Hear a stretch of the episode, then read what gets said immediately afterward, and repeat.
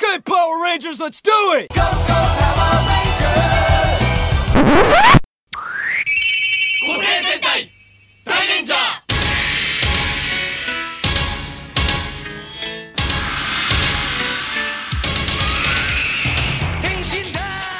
Welcome to the Super Sentai Brothers. This is episode 45 of Live and Let Die Ranger, the internet's best and only podcast dedicated to Gosei Sentai Dairanger.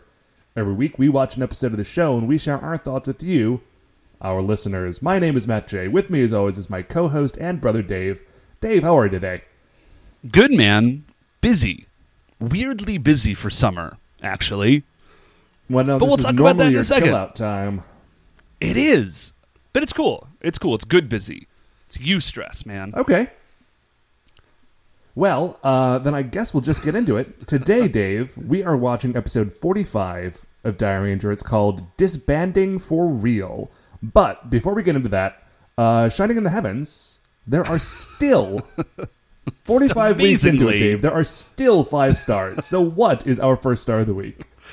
real quick, I do not believe that the Dairangers are going to disband for real, Matt. I'm just throwing that No, out dude, it's right in there. the title Disbanding for at, the, Real. at the top of everything, I ain't buying it. But our first star of the week, Matt, is that I am buying a new house.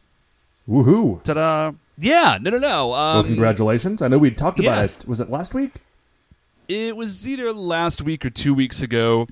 It's sort of been, and this is why I've been so busy. It's sort of been a whirlwind process. Right, I can imagine. The library offered to.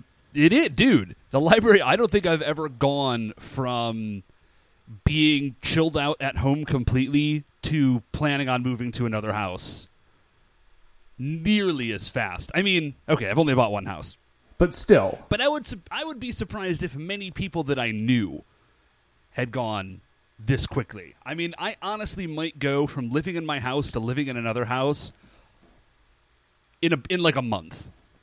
That is nuts. It might be that fast. Maybe a month and a half. Even but yeah, so, we found a house that we What's up? even so, from I have no plans to move ever to living in a new house in a month and a half. yeah. It's uh, like I said, it's been kind of a whirlwind. But dude, we found this house. You've seen pictures of it. Oh, it's gorgeous.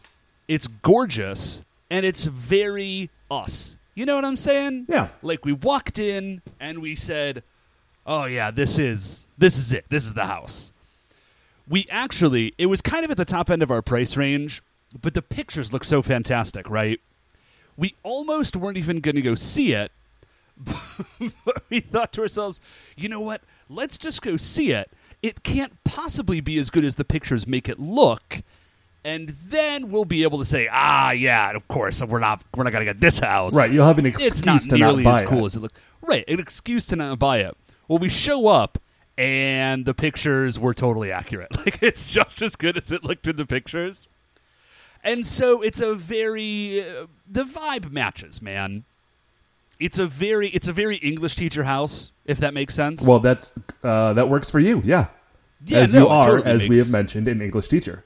Right. It's a it's there's a lot of wood and like wood floors and there's like a stone fireplace. It's very C.S. Lewis. I'm stoked about it. I'm real jazzed. There's not a whole lot else to say about it. I'm just really excited about this house, man. Well, I'm happy for you, dude. Yeah, thanks. The other here's the other thing that I've that I've realized about moving. So obviously I really dig the house that I'm in now. It's a great house. And we had actually planned to stay here for for many more years. But now that I'm leaving, I'm letting myself kind of look around and say, "Oh man, th- thank goodness I never I never have to worry about fixing that thing." Oh, that has to be so freeing. Like those It weird is. nagging things that you'd always worried about having to do. Yeah, exactly. It's stuff that I was like, ah, I really got to get around to fixing X. And now, no, I don't. You know, I'll I'm tell you, I, leave it. I had sort of a knock the house down. similar situation a few months ago when I uh, got rid of my old car.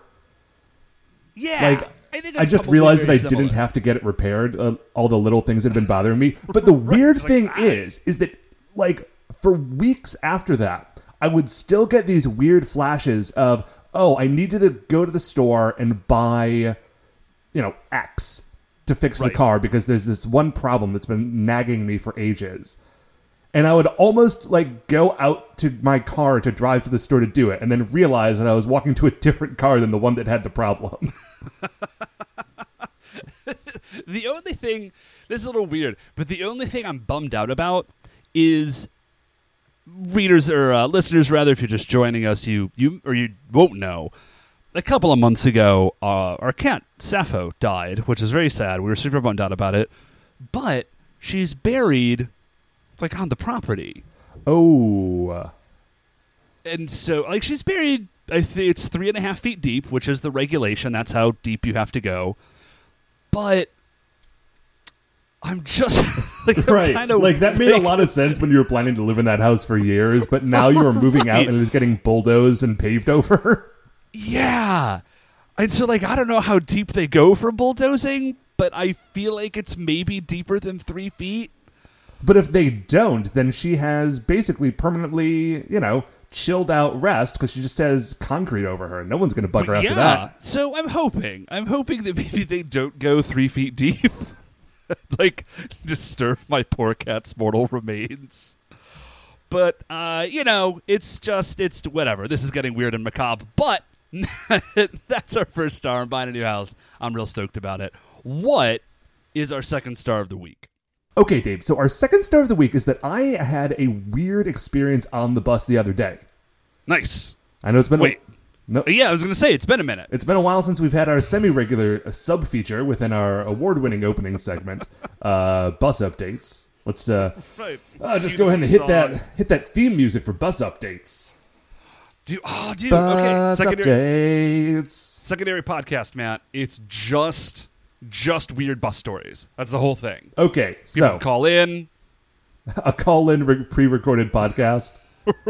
Uh, yeah, sure. like that one. There was a there was a Mr. Show sketch that was like that. It was a pre-recorded call-in show, and so There's you would gotta be a have to, to do it. call for like the next week's show, it, and it, it just like got like it was hilarious. I'm not going to remember exactly how it was, but look up that old Mr. Show sketch. Anyway.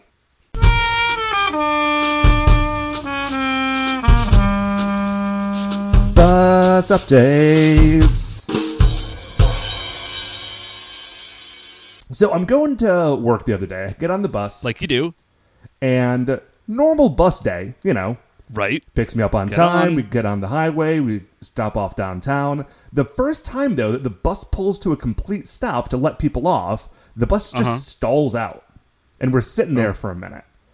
And when the bus comes back on, there's like an error message reading up on the uh, on like the display screen. It doesn't say like you know stop requested, next stop at whatever intersection. It just had some like gobbledygook.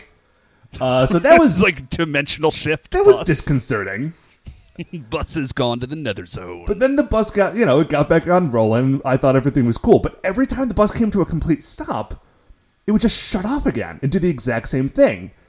Like you could turn, it was fine. You could go, you know, quick, slow, whatever. It was just when it came to a complete stop that it would shut off, and it was like the world's most boring version of the movie Speed. like we just needed to have some sort of forward momentum. Didn't have to be 55 miles an hour.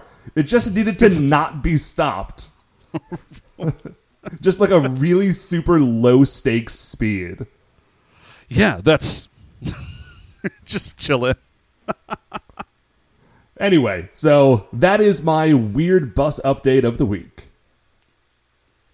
What? Yeah. Okay. So what, Matt, is our? Oh wait, I've got a third star. Of the Okay, Dave, then what is our third star of the week? week. Okay. Hofbrauhaus. Ah, There is a yes. Hofbrauhaus. Okay. Well, Matt, why don't you actually tell them? I was going to do it. Why don't you tell them about the Hofbrauhaus since you have actually been there? Well, the Hofbrauhaus is in Munich, the original one. Um, Right, like that's what I mean. Like the Hofbrauhaus. Yes. You know, and it's a it's a big old like super old school German beer hall, you know, like long tables, women walking around with pretzels on sticks. I mean, it was like a it's like a it's like a tree of pretzels, if that makes any sense. It's a stick Yeah, it's with like a bunch a, of it's like a stick sticking out there's of like a it. yeah. Yeah, it's. I might not be describing it properly, but yeah, imagine someone in Lederhosen carrying around a pretzel tree and giant, giant mugs of beer, and you've pretty much got it. Yeah, just to be clear, uh, when Matt says old school, he means old school like like 1589 is when it was built originally. Yeah, you know, old school. Yeah. I just I feel like that's there's like old school and there's old school. You know what I'm saying? Right. I just feel like you should specify that this is an almost 500 year old beer hall. So, anyways, there's the original beer hall in Munich, Germany, right? And then outside of that beer hall, like outside of the Hofbrauhaus, there's I think like four, right? I don't know how many they're up to now. there's not a there's not a ton. Like it's kind of a big deal. There's like one in Pittsburgh. There's one in I think Phoenix, Arizona, or something. And then there's one in Cleveland, and they are officially licensed Hofbrauhausen. I don't actually know what the plural is in German, but they're multiple Hofbrauhauses, and they use like the original strains of yeast and like all the same ingredients. And the brewmeisters go to the Hofbrauhaus in Munich to kind of learn how to make, you know, Hofbrauhaus style beer. And and and you can go, and it's like good German food, and the beer comes in it comes in liters, like it comes in two sizes, half a liter, and a liter. And those liter mugs, I will tell you what, you will get a workout. Yeah, they're like they're.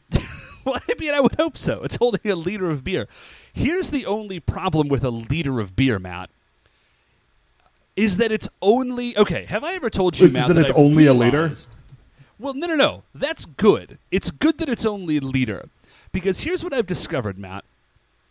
I drink, I consume all drinks, almost regardless of size, at the same rate. I have the exact same problem, particularly if I go to a bar, the first drink I have, no matter what it is, is going to be drank within a couple of minutes. Yeah, but I will drink like if I pour myself like two fingers of scotch, it will take me the same amount of time to drink that two fingers of scotch as it will take me to drink a diet coke, as it will take me to drink a liter of beer. I don't know what it is. Like I don't know why I do it that way. and normally that's fine. Because normally Until it's not an it's not a full liter of beer. Right. Until I start buying liters of beer. And then all of a sudden, you know, you sit down, you eat a pretzel, and in the course of 10 minutes, you drink a liter of beer. And they're like, oh, about a beer. And then you order, well, maybe other people don't. I did. You order another liter of beer. It's just, it's maybe too much. I maybe should, I maybe should order in half liters. Maybe I don't know. But I feel weird if I order a really half good. liter there. What's up? I feel weird if I order a half liter there. Like you know, I know. I feel like I'm getting yeah, the Happy yeah, Meal version. You don't want to be you're at the Hofbrauhaus. You don't want to be like that guy. You just just order the liter. So anyways, it's really good beer, and they uh, the food is really good. You can get like schnitzel and pretzels. Okay, so here is the one problem with the Cleveland Hofbrauhaus, right? Okay. Is that they they really try to make it emulate the original Hofbrauhaus. All right. And they on some levels they succeed. But on other levels you can really tell it's the Hofbrauhaus in Cleveland. Okay. Like the colors are all weird and sort of drab looking. Uh no one looks quite as comfortable in their lederhosen as they should. And also, and here's the big one: instead of having a German oompa band sort of playing off in the corner, they have Mm-hmm. two people with accordions playing polka music all night, like super loud polka music. well, dude, Germans full of they're uh, rather German. Cleveland. Cleveland's full of Polacks, man. I mean, we're Polish. I know, but, like, it is a German beer but we are hall. Polish. And anytime. I've ever been in there, it has only ever been polka music. Listen, I'm sure if you go to the, you know, if you go to the Hofbrauhaus in Munich, I'm sure it's an Oompa band. If you go to the one in Pittsburgh, because I have been there, that's definitely an Oompa band because Pittsburgh is full of Germans. Cleveland's full of Poles. There's a bunch of Poles, so they want to listen to polka. The I know, Dave. There's a there's a lot of Hofbrauhaus- Poles in Cleveland, but they're not playing polka at the Mexican restaurant. You know, All right, yeah, no, that's fair enough. Dude, I don't know. Listen, Like, it uh, seems I'll like they- polka. they I'll happily listen committed- to polka. very hard to 85% of their theme, and then the last they just decided to just go freestyle. It's like, eh, it's close enough. Let's play some polka. The only thing that bums me out about eating at the Hofbrauhaus, Matt, is that I don't like sauerkraut. And normally I don't care that I don't like sauerkraut. But when I go to the Hofbrauhaus, I'm reminded that I don't like it, and it bums me out. You feel some like, obligation like to like sauerkraut. Yeah, like like if it would be a good place to like sauerkraut, I just don't. I mean, I, I, like I like it more than I used to. Like I'm working on it because whenever there's a food I don't like, I try to learn to like it. You know, Sure, you're an explorer. right? I'm an explorer. I don't want the pleasure of sauerkraut to be forever denied to me. So I'm working on it. I'm just not there Yeah. Uh, Like Dave, if you want ball- to follow the Matt J rule of this is how you learn to like sauerkraut, here's what you do. You go to a me. foreign country, let's say right. France. You go to a German restaurant.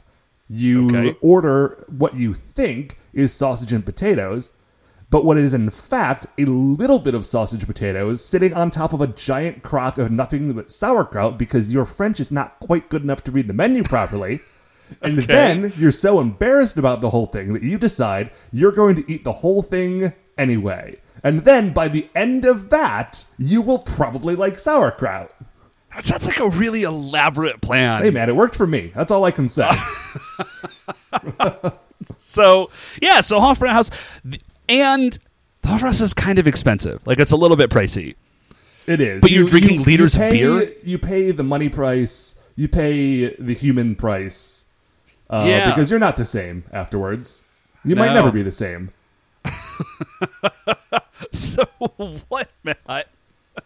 Leaders of beer aside, what is our uh, fourth star of the week? Uh, fourth star of the week, Dave, is that I am reading a new book. okay. Okay, it's it is not a new book. It is a book that was published in 1970, but it is a book that I have never read before, and it is the first in a series that I also have never read before. Okay. So, It is. and it is Swords and Deviltry. Uh, that title seems like it should be really familiar, and it's not. I'm probably going to be embarrassed. Okay, it is the first book of the uh, uh, Fafhrd and the Grey Mouser Oh, by dude. Franz Leiber or Fritz Leiber. dude, I I've never read those books. Neither have I. And honestly, I had never heard of them. I don't know how. Really? Yeah. Okay, I've heard of them at least, which actually makes me worse, possibly. Oh yeah, because pretty much as soon as I heard about it, I said, "Well, that seems like something I need to read." I was listening to what was I listening to? I was listening to I think it was yes, it was an episode of War Rocket Ajax, and they were talking about a uh, adaptation of one of the uh, Fafhrd and the Grey Mouser stories that Mike Mignola had done Okay. and they were describing the story and i was like oh well i need to read these books then because apparently they are like weird drunken screwball buddy cop or like buddy thief versions of conan Okay. No, that's awesome. um and so i went out and bought it and i've been reading it and it's great i totally recommend it um uh, it you know it's weird Well, it's me, one uh, of those borrow it I will. it's one of those things that when i was younger i thought that d&d or dungeons and dragons was basically just you know you add dice to some tolkien and you get dungeons and dragons but the older i've gotten the more i've realized that there is also a lot of conan in that game and, and apparently Yeah. also a lot of fritz leiber and so uh, i am right really enjoying it and also really wanting to play some dungeons and dragons Dude, I love Dungeons and Dragons. Like we've been playing other games recently. I love Dungeons and Dragons. Fifth edition is out. I really want to play it. I was actually just reading the Dungeon Master's Guide, like this morning, just for funsies. And it's ah Dungeons and Dragons, man. I want to have a barbarian with an axe, and I'm gonna like have rage powers. It's gonna be great. oh it's the classic anyway yeah. So we'll we'll we'll play some Dungeons and Dragons sometime soon. so dave that is our four star what is Mm-hmm. our fifth star Fifth star of the week, Matt, is a follow up to something we were talking about last week. We did go and see Ant Man. yes And it was great. yes we did Like it was super great. it was astonishing. I astonishing expected okay. I expected it to be great. I have I got pretty strong faith at this point in the Marvel slash Disney machine.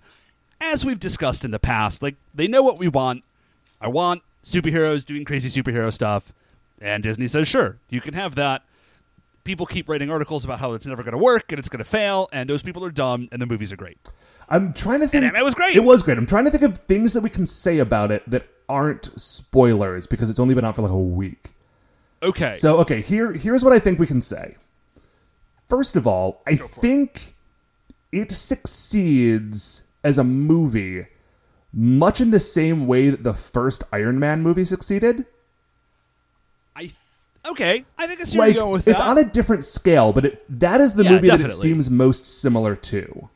Like it takes what is like it really has like, to sell you a lot on the concept because like the first Iron Man movie didn't have the whole machine behind it. So it really Right, had to sell you on the idea Stark. that like here is a guy he puts like a you know a reactor in his chest and he has a robot suit that he uses to fight another dude in a robot suit. Like Right. you know now that seems totally normal because you know Because that like that guy has now been in like five ago? movies but at the time that was sort of a big buy-in for their audience and i feel like ant-man had to do that same kind of work just because he's ant-man Yeah, that makes sense. Right. Who's ever, I mean, you and I, obviously, and a bunch of other people, but Ant Man is not known to the public at large, I would say. The other thing that I really dug about it is there's there's two main characters, kind of. There's Hank Pym and there's Scott Lang. And if you don't know anything about the comics, Hank Pym is the original Ant Man from, you know, back in like the 60s. And later, Scott Lang takes over the kind of mantle of the Ant Man. And so I was a little concerned from the previews that Scott Lang was really going to be like super definitely the main character, and Hank Pym was going to be kind of a side thing.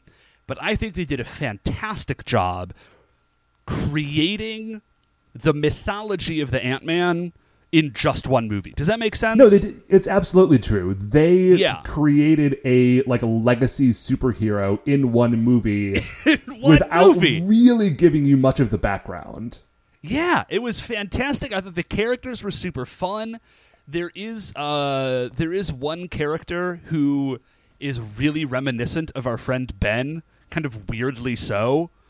Yeah. Oh, yeah. And another thing about this movie is like that character and a couple of the other ones. Like that is a genuinely funny movie. Yeah, it's genuinely funny and a great, great supporting cast. Yeah. Now, Like it was not just Paul Rudd. As much as I love Paul Rudd, and I do, it wasn't just Paul Rudd up there as the Ant Man. Like everybody around him, I think was really pulling their weight. yeah. It was a great, great movie. I man. will say definitely recommend the, it. the one thing I will say uh, that I wish had been different is that Okay. there is a, and I won't say what it is, but there Uh-huh. is a uh, thing that happens in the post credits uh, stinger. You know, oh yeah, we were talking about this. and that was great and i really liked it but i think the movie would have been better if that scene had taken place like two-thirds of the way through the movie Yeah, no, no, no. I definitely agree. I think so if, if you've, if you've already seen it you know what i'm talking about Thing. and Desperate's the wrong word. uh, if you've already seen it you know what i'm talking about and if you go and see it you will know what i'm talking about but yeah if that had happened like half an hour earlier then i think that movie would have been even better Yeah, would have been fantastic. Not that it wasn't great as it is. So, anyways, man, those are those those those are t- our fifthest stars. Uh, that was terrible. Anyways, those are our five stars for the week. Yes. So now we are going to take a break. We are going to watch episode 45, Disbanding for Real, and then we will be right back. I still don't believe them. When are you going to learn to trust them, Dave? I don't know. Maybe after this episode. All right, we'll be back in a minute. Okay, welcome back. So we've just finished watching episode 45, and Dave, what just happened? Uh, what just happened, Matt, is that things got turned to 11. That's what just happened. Yeah, things got roll. Did you say things got roll? roll, roll. things got roll roll. okay, so in this episode, Doshikaku formally rejoins the Goma tribe, disbands the Rangers, and seemingly puts into place some plan. Like Doshikaku is working some angle. We don't know what it is yet. And he's not telling anybody. He's playing his cards very close to his vest, but we'll sort of see that as the episode plays out. And then we introduce a new monster slash lieutenant, and it ends on. I, I think I feel pretty confident, Matt, in saying that every episode from here on out is just going to end in a cliffhanger. Is that Yes. fair? Yeah. This is the so we just finished up the Kou stuff. This is the first episode of the last Like this is the arc. finale, right? Yeah, like this is the beginning of the finale. From this point on, that's just what we're doing. We're on the end game. We've gotten on the train, you know, last stop. Yeah, no, dude, I am like I'm psyched. I'm really excited about it. I'm I can't wait to see how this whole thing plays out. So You are not going to believe it. So, okay, okay. So, So- we open up with a quick recap. It says, you know, hey, remember last week, Kou got back together with his mom, and then his mom died. right? and then uh, Kaku was going back to the Goma, and so we get a little recap of that with Kaku talking to Shadam about how he's the chief of staff. Now, I don't actually know what this chief of staff role entails Yeah, it's not because it sounds Clear. It, it, it sounds at the same time like very much like it's something that's in charge and also like one step up from a secretary Yeah, it is entirely kind of. possible that the people watching this show, like the Japanese people, would know that term, whatever it was, and then it means something very specific over there. It, um, it really sounds like chief of staff is like the Goma second in command, and that definitely seems seem like because that, later on in the episode we will see uh, Kaku interacting with Shadam just a little bit, and with some other Goma, and they all Shadam isn't happy about it, but he definitely seems deferential, at least on some level. You know what I mean? Like he does not walk up to Kaku and start throwing his weight around. He recognizes that Kaku is at least his equal and possibly his superior. So you know what I'm going to say, and this is just the assumption I'm going to have going forward, is that basically, like you know, the emperor is the emperor, but Kaku is like the prime minister or something. yeah, like something seems, along those lines. Yeah, that seems pretty accurate. Like he's not the person in charge, but he's this person sort of bureaucratically in charge of like one arm of it. He's high up there. Yeah, yeah. Okay. So bureaucratically and also with kung fu because Bureaucratic kung right? fu. Because see, we're getting kung fu.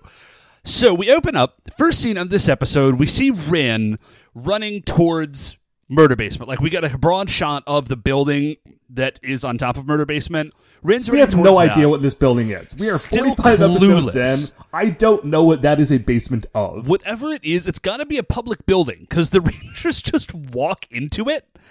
I like, wonder if it's like have a train station. That would make sense because it's definitely like murder basement is definitely a basement. Like it's down in some space. So we see Rin. She's running towards that. Uh, she meets up with Shoji, and she is, ex- you know, she's just surprised about something. She is concerned and nervous. We don't know exactly what it was. I mean, but we would assume that you know they don't know where Kaku is, and things are all very weird. So, so they go to murder basement. They go down the stairs to where it's supposed to be. Yeah. But it's not there. There's just a big brick wall where there used to be the entrance to their headquarters. Right. They can't. Yeah, they kind of can't figure out what's going on because it's always just been there. I do get a kick out of the fact that their super secret headquarters apparently was not hidden, like from anybody else. Like the door right. was just like there. it was sort of hidden, but it was only hidden like before the beginning of the series and right now. Like there is a secret door to open it. Yeah. But despite the fact that they have been the Dairangers for almost an entire year, they do not know where like the hidden switch is to get into their own headquarters. Wait, which means that the door just had to be there. Like it was just sitting hanging out? It was yeah, like it was the hidden door wasn't in hidden mode. So maybe Kaku was just counting on the fact that maybe nobody wanted to go to the basement of this building. And honestly, if you look at the Dairangers headquarters most of the time, like it's got some stuff in there, but it's not like some it's not like the inside of the TARDIS or anything, you know. Yeah, man, this is it's not the mostly just a basement.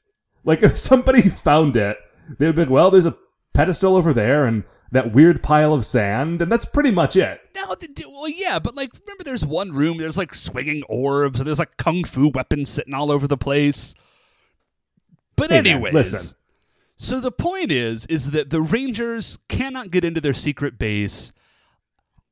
We also find out in this scene that Kaku has not given the Rangers any information whatsoever. Surprise, surprise. Because if you recall, he never told them, hey, I'm a Goma and I'm going to go back. That's the deal with the ceasefire. He just said, here's the sword, go save Kou, see you never. right. So Kaku, true to form, has not actually told them to disband. He has just left. Like he's just gone.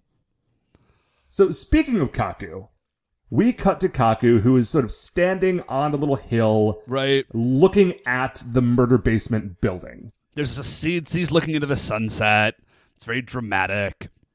And he's saying, like, you know, forgive me, guys, but I can't return to you. This is just the way it has to be. And we get this series of five flashbacks, one for each of the Dairangers, where it shows an old episode of that person fighting a monster. And then you get like this nice little moment of basically just their headshot. They're just smiling and waving in his memory. Right. And everybody's is just sort of normal, except Shoji, who looks into the camera, smiles, and then puts his fingers into his like cheek dimples. it's like that's a move I've seen somewhere before, but it's like a very classically it's like a Shirley Temple move. Like Yeah, everybody it- else is fine, and Shoji pulls a Shirley Temple. And what's really funny about it is that in this whole episode, everyone is extremely grim. So this is the only moment in the episode where you see these actors being jovial, right? Oh, and then uh, and Shoji just hams it up. So we see all of the Rangers in this little thing. We catch like a quick glimpse of them fighting kind of one of their monsters. You know, from a from a that Ranger specific episode, fighting the monster. For Rin, we do see when uh, the Kabuki boy. Pos- remember when Kabuki boy possessed that murder bot? Yes, Dude, I kind of want to go back and just watch that episode. dude, that was a good one. It was. it's great. So, anyways, so Kaku sort of finishes this reminiscence, and some guy kind of teleports in wearing what looks like a boxing robe. That's the only way. Like, it's like a satin bathrobe, is all I can describe it as. Yes, and when we get a longer shot of it later, I think he's also wearing like purple satin genie pants. Yeah. Yeah, I think maybe he is. It is a again, Gomas all have a real bold look. anyway, so this guy is First Lieutenant Shiryu. Yeah. And he walks up and he says, Ah, Kaku, you know, are you reminiscing about the Rangers disbanding? It's got to be really tough abandoning your pupils like that. I totally understand. You know, this this is a hard time for you, but you know, we really have to get started. Which is kind of weirdly friendly and supportive for a Goma. Okay, so now here's the thing that I feel like we're going to see in this episode and sort of going forward. Uh-huh. Because something else that he says is listen, I know this sucks for you, but don't forget about us. Because we, like a bunch of us Goma, have been waiting for you to return. Yeah. Because you are the only one that can put, get Shadam in line because you have royal blood. So this is something I'm wondering all of a sudden. Are the Goma not actually like crazy and evil and it's just Goma the 15th is a terrible king? See, that's the thing. I think that's what it is. Is the Goma aren't inherently evil any more than the Dai tribe are inherently good. Because remember, you know, Garo is of the Dai tribe Right. and she's evil. And so what we're seeing like now super late in the series is just a continuing fleshing out of how weirdly nuanced the Goma are. Yeah. Well, because, Because like, this guy is been- like, you know, he in just a second is going to turn into a weird monster. Like he is totally 100% Goma, but he seems like a totally cool dude. Yeah. This is well this is very weird though because it has been told to us before like oh yeah the Goma are fed by hatred and all of this stuff. But maybe that is 100% cultural. And that's Maybe. just like I had been honestly, I had just assumed they were like, oh yeah, the Goma are fed by hate. Great, they're monsters. That's kind of how they gather Yorioku and turn it to like the destruction of humanity. Or maybe it's that they're fed by hate, but it's not necessarily bad. Like maybe Kaku is, is fueled by his hatred of evil. I don't know. I don't know. And so like So he's there's a super strong. going on with the Anyway, the Goma than Yes. we have initially been led to believe. so Kaku turns to this first lieutenant Shiryu and he says, "Are the preparations complete?" First lieutenant says, "Yes, we're ready to go. Time to you know activate Plan Alpha or whatever it is." Yeah, says." they don't, they he- never actually say what the plan is or what its purpose is. It's just the plan. So he transforms into his monster form, which is just like a big armored dude. He doesn't look like a monster version of a. It looks super cool. He looks like It Goma is a very Man, cool kind look. of. Yeah, he's like he's not a monster version of a different thing. He's not like a weird microphone or a bird cage or a mirror or anything. He's just a Yeah. dude in an awesome looking armored suit. Yeah, no, no, no. That's yeah, true. He looks super cool. It's a good look. yeah. So he transforms, and then he just kind of fades out, right? He just teleports. yeah, he's got go this do- big staff thing, Yeah. So we which is going to become very important in a minute. Oh, yeah, yeah, yeah. Okay, so we cut to Kazu and Shoji just kind of wandering the streets of Tokyo. I think they're out looking for Kaku, is the idea. Yes. So, as they're walking around, they hear a whole bunch of people screaming. They sort of run to the source of the screaming, and there are people running out of, I don't know, maybe like a subway or something. And this lieutenant, Lieutenant Shiryu, is just walking behind them. Interesting note Shiryu is not actually attacking anyone, he's just walking down the street. Yes. He's just a monster dude carrying like a big staff thing, walking down the street very determinedly. Yeah. So Shoji and Kaku, Kazu rather, they, you know, message the rest of the Rangers. The other Rangers run in, they tension, and they go to attack Lieutenant Shiryu, who does not care at all. Yeah, no, it is like Like, it's like Spider-Man trying to stop the Juggernaut. You know, Yeah, dude. Like they're doing a bunch of stuff to try to stop him, but he does not even like break his stride. he is carrying, so he's carrying this staff over one shoulder, and he is just using his single other hand to defeat all five Rangers in a row. Like they all run at him, and he just kind of slaps them out of the way. Yeah.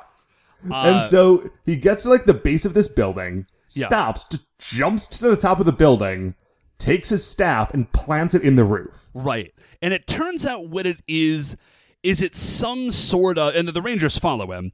And it, when they get close, he kind of blasts them with Yorioku.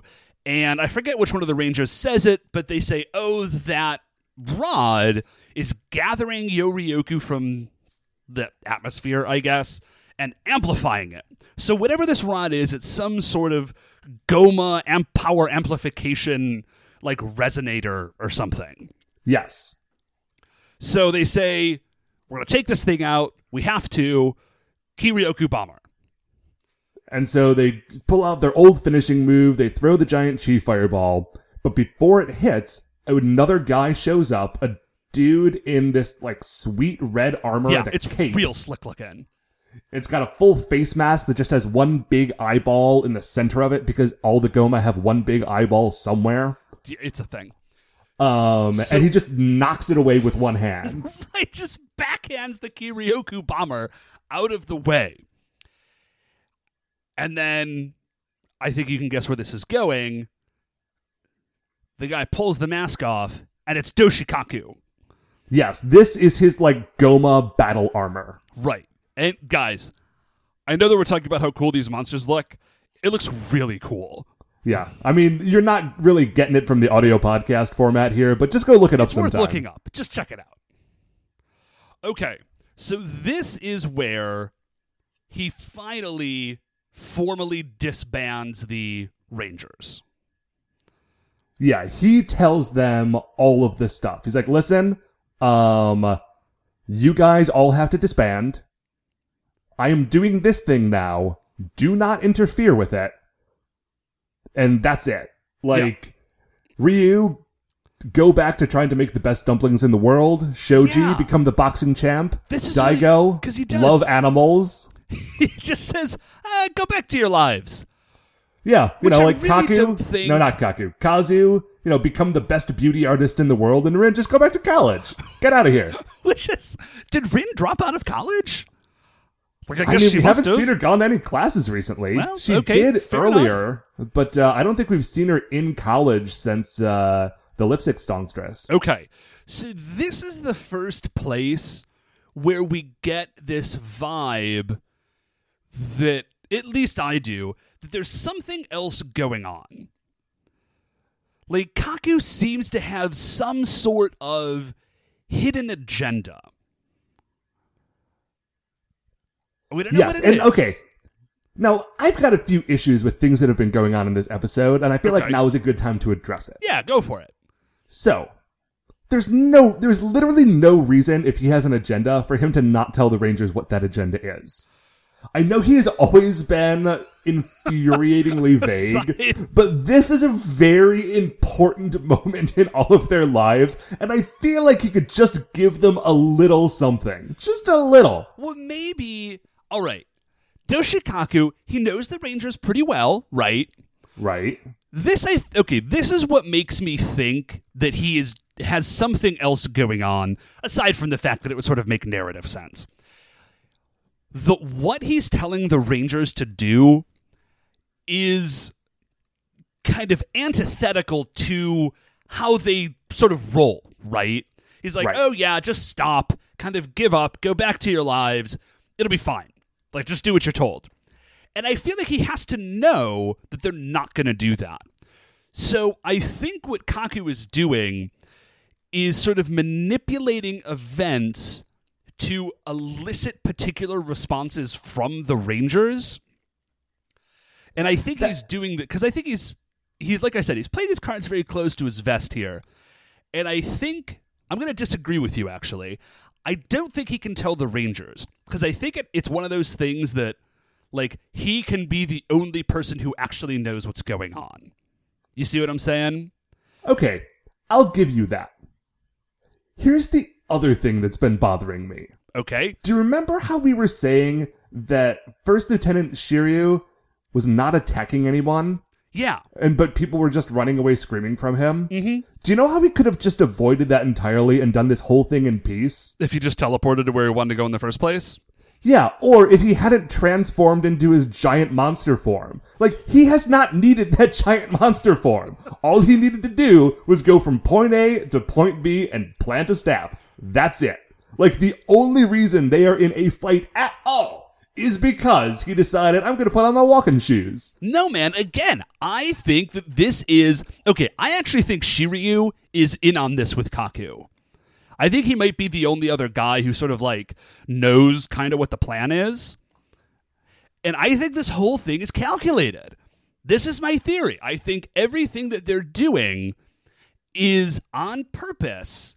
Like, he could have done that, but Doshikaku wanted the Rangers to know where this amplifier rod was. He wanted them to know like what the deal was with it. So I think I think this is going to turn out. I mean, you obviously know you've seen the whole show, but my theory is is that this is all on purpose. That Shiryu's in on it, and that Doshikaku is kind of playing both sides of the fence here. Or no, he's not playing both sides of the fence. He is still secretly on the tie, side of the Dairangers, but he can't admit it. This is my theory. So, moving on. Okay, so we cut away from there. Like Doshikaku and uh, Lieutenant Shiryu, I think they just teleport away, right? Yep. Okay, so then we cut away. We're back to Rin's place, and the Rangers are like furious, furiousing, like they're fury confused. I'm sure Yeah, there's like a portmanteau that that, could be sad made there. anger. Like, I don't know. they- They're sulking, is what they're doing. Yeah, they're just they're really sulky. They're sulking like a whiny baby. Oh, oh, this is actually something I forgot to mention is that Kaku tells them, "Hey, you guys are disbanding because I've set up the ceasefire and the Goma are not going to attack Earth anymore.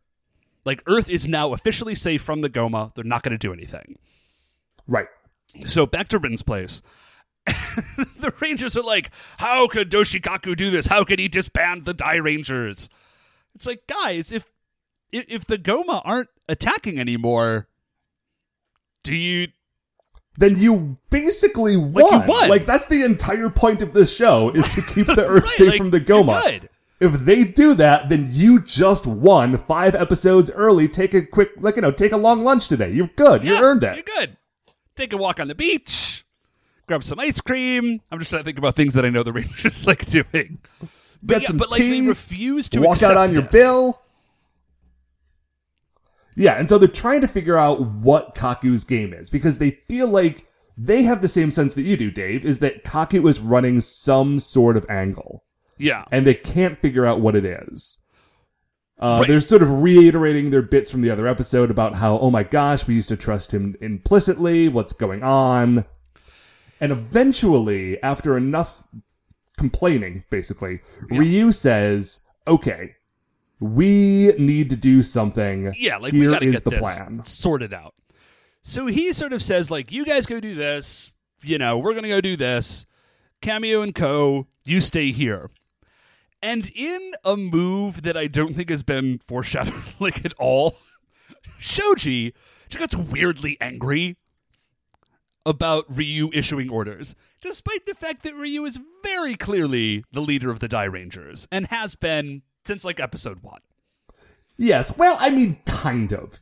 Like, he is the field leader, but, like, he is in charge of the Dairangers the same way that Cyclops, like, teenage Cyclops used to be in charge of the X-Men. Like, he's in charge when they're doing stuff, but he is not the guy, like, making all the, like, making all the game Okay, plans. right. Yeah, like, they have a over-leader. You know, basically, Kaku is their Professor X, in the, both in that he is ultimately in charge and that he's sort of a crummy dude. is needlessly enigmatic and manipulative. Okay, yeah, because Shoji says is like, oh, now that Kaku's gone, Ryu thinks he can throw his weight around. Which again, Shoji, it like it Hey, just man. seems weird. Sh- Shoji, dude, he's just dealing with some stuff right now. and so got- Ryu he's got starts to, feelings. like, you He's know, feeling some get kind his hackles up about it. And Daigo and Rin say, like, guys, come on. Like, Come on, chill. we're all we're cool here. We're all good. We need to work together. And then they just sort of they sort of leave. Oh, Kou says because Kou and Kamir said are told you guys stay here. We will radio you like if we need backup. Kou's Right. not happy about that, and Ryu's like, "Do what you're told. You just you're a kid. What the heck do you know?" Okay, There so was another weird moment in this when they were talking about disbanding and how they really didn't want to do it. And Kou brought up the really excellent point that last episode, his mother's dying wish was for him to be a Dairanger and do his best all the time. yeah, It's like, wait, no. She just said to never give up, and now I have to give up. This is very upsetting. I'm 10 years old. I am not equipped to deal with this. okay, I'm not, I don't have the psychological development to make this happen. No, he's only like, you know, eight years, or, you know, eight or nine years out of just getting object permanence. you know? Anyway. So, So we cut away. Yeah, so Daigo and Kazu and Rin go back to uh, Murder Basement to try to figure out how to get back in. Right. And They're sh- actually hold up, Matt. You uh, you skipped a little bit. We do. There's a quick scene in Goma headquarters. Oh, yes. Yeah. So we cut to Goma headquarters, which I realize we have no idea where Goma headquarters actually is. No, I have no idea. I am still not 100% convinced that it exists on the same, like, dimensional plane as the rest of Earth. You know, I was actually just going to say that. I think this place probably exists in some like weird extra dimensional null space. Because if we haven't mentioned it before, Goma headquarters is just a giant floating pyramid with an eye carved on it, like an upside down Illuminati thing. yeah, and But it's just see, like the you know, size of a characters, s- Characters can come and go from there, but it's only ever, like, the Goma or Daijin Ryu. And I imagine that Daijin Ryu can go wherever he wants, no matter what dimension. Yeah, that makes sense. Yeah, like you would notice this thing. Like it is not subtle. Oh, and by the way, uh, Goma Palace now has some battle damage. Oh, that yeah, pyramid that's right. is missing one of its quarters. Yeah, so uh, it's like a secondary. It's like a secondary toy. You could buy Goma headquarters, and then you can buy battle damage Goma headquarters. They probably didn't sell that as a toy, but they should have. They absolutely should have. So, Dude, it was the 90s. Everybody was crazy for battle damage. dude, uh, it's very toyetic. So we see it, we zoom in, we see Doshikaku, and he is talking to Lieutenant Shiryu, and he says the plan must go forward. Like, do your thing. If the Rangers interfere, eliminate them. So maybe Shiryu actually isn't in on the plan. And Shiryu is like, "Wow, that is a uh, that is a tough call, Kaku, but that's, uh, I that's a will bummer." I'll do it. I'll do the plan. I will die for the plan if necessary. I love this plan. Which he, Happy to be he a part does of say, it. He's like, I will lay my life down to make this happen, which is a big jump. Hey man, he's he is walking into the jaws of having to fight the Dairangers, and if you will remember, the Dairangers have murdered about uh, I don't know forty four of his buddies. Okay, that's true, but he did literally just one hand their entire team. That's true. So, hmm. all right. So, Lieutenant Shiryu bugs out.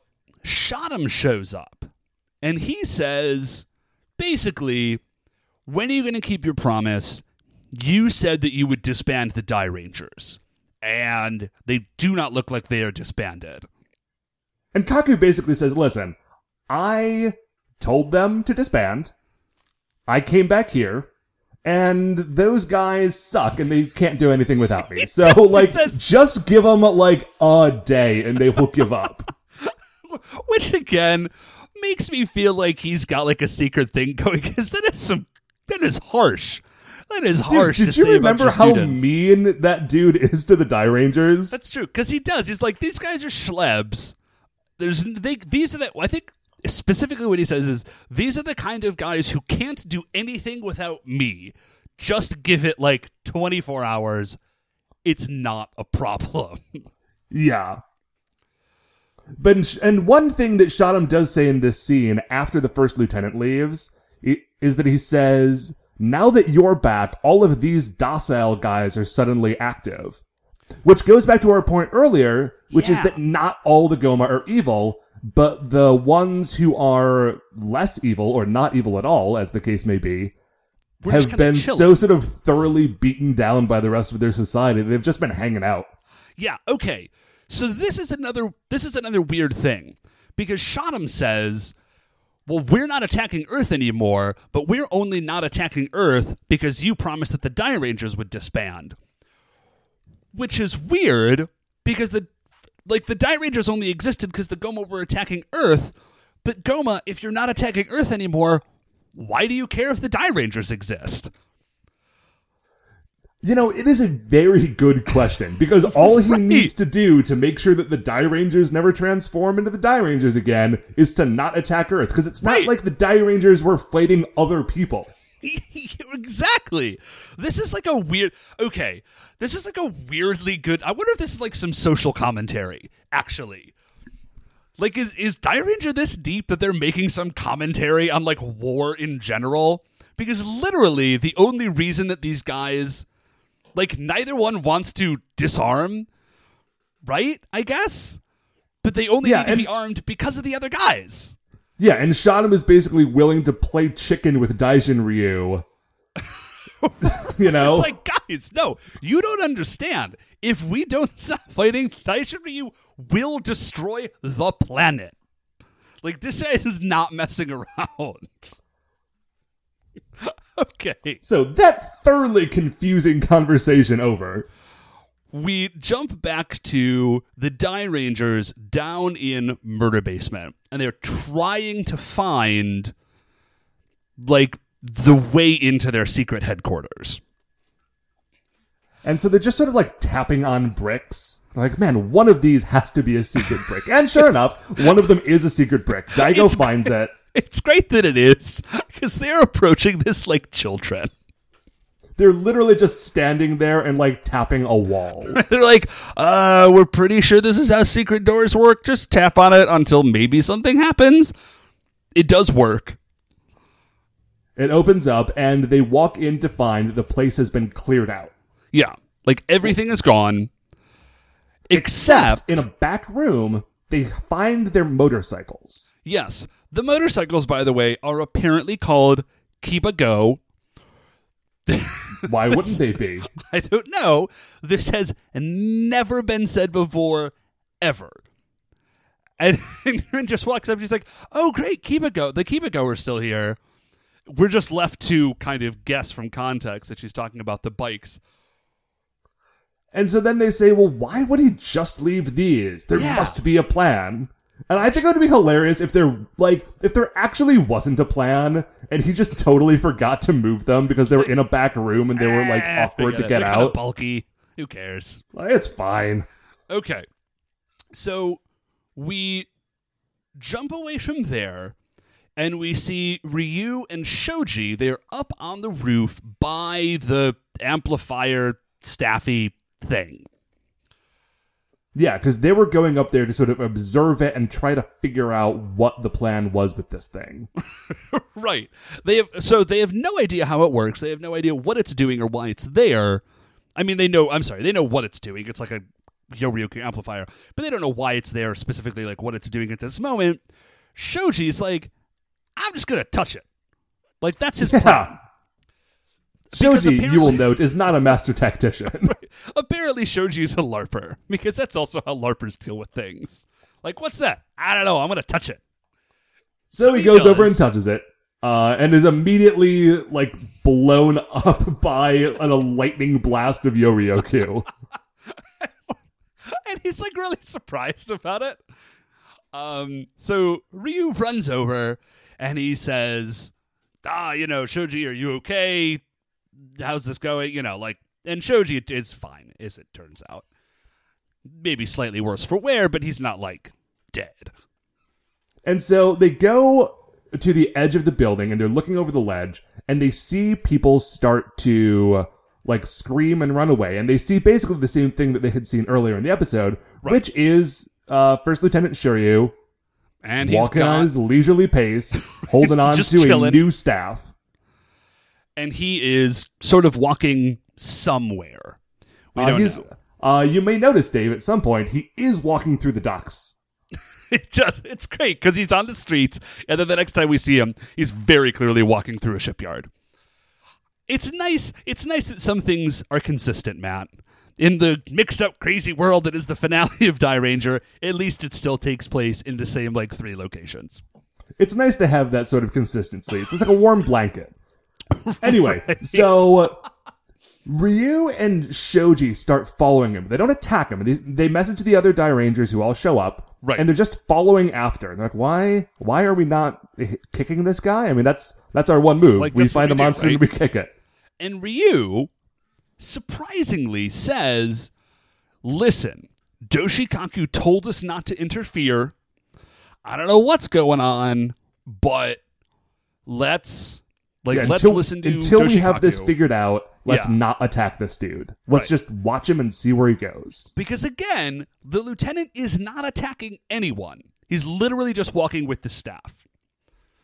So, as they're following him, they see police cars start to come up, and the lieutenant is suddenly surrounded by police cars. The Rangers kind of duck behind some, I don't know, some I beams or something. I don't remember. And the cops pull out uh, you know, like they, they get out of the car, they pull their guns, they're like, stop where you are, or we'll fire. Lieutenant, again, Does not stop. They all try to shoot at at him. The, the bullets just bounce off, and then he zaps them all with lasers and keeps walking. right. Shoji, I think it's Shoji, right? Turns Yeah, Shoji's the one who leads the charge on this one. Yeah, he is furious. He says, Ryu, can you let, like, are we just going to stand by and watch this dude attack the police? Which, again, Shoji, guy was not doing anything. The police did just shoot him. that's true. But I mean, they have been pretty well conditioned to not trust Goma, especially ones who are attacking policemen. Right. That's fair. So So, they say, "Okay, no, like this is unforgivable. Clearly, uh, it is time for action." We see Ryu's hand in it, like, does a trembly clench into a fist. And then he says, Everyone, tension da! So they all tension da.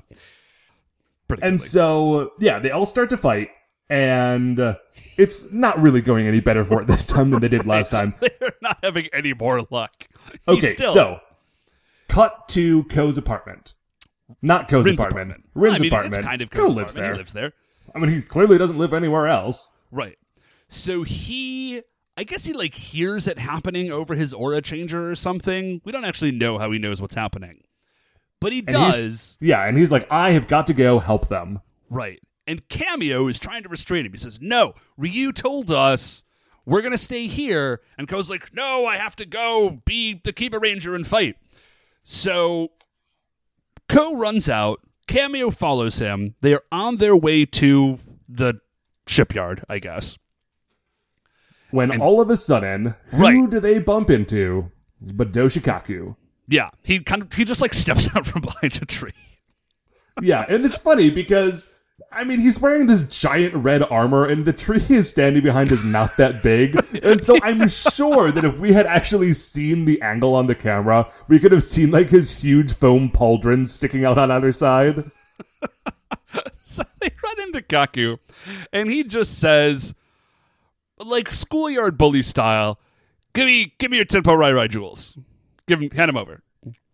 And they say no, thank you. Well, Uh, that's not true. Cameo just says, "Uh, oh, okay," and he just gives it to him. Like he does it. There's no resistance from Cameo. Kou, on the other Oh, hand, yeah, is He like, says, no, no, I'll never do it. And then Kaku just reaches into his like reaches into Kou's pocket and pulls it out. right. Kou's like trying to fight back, and Kaku's just like lifting him up by one arm and reaching in his pocket and stealing his stuff. And then he says, uh, "Give me your Kiba Changer too. Give me, give me that as well."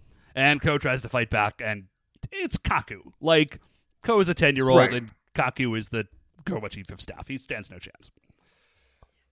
So And that is that's pretty much the episode. We cut back to the docks and we're sort of watching the fight unfold, but the is- episode ends mid fight. kind of there's a little bit more the only thing that that we kind of haven't gotten to yet is that Shiryu looks at the other rangers and he says do you guys like what are you doing don't you remember doshikaku told you not to interfere like you need to stop so Oh yeah, like you are his followers. why are you Follow him. Yeah, like you you gotta trust this? him on this. which makes I mean it's it's this is what makes me think that maybe Shiryu is in on the plan. He is very clearly restraining himself. The Dire Yes. Rangers are not a match for Lieutenant Shiryu. Clearly. No. And so the fact that he's sort of just kind of gently knocking them around instead of murdering them outright makes me think maybe, you know, he's like on the side secretly of the Rangers or something. But then, Okay. yeah, it sort of stops literally mid fight.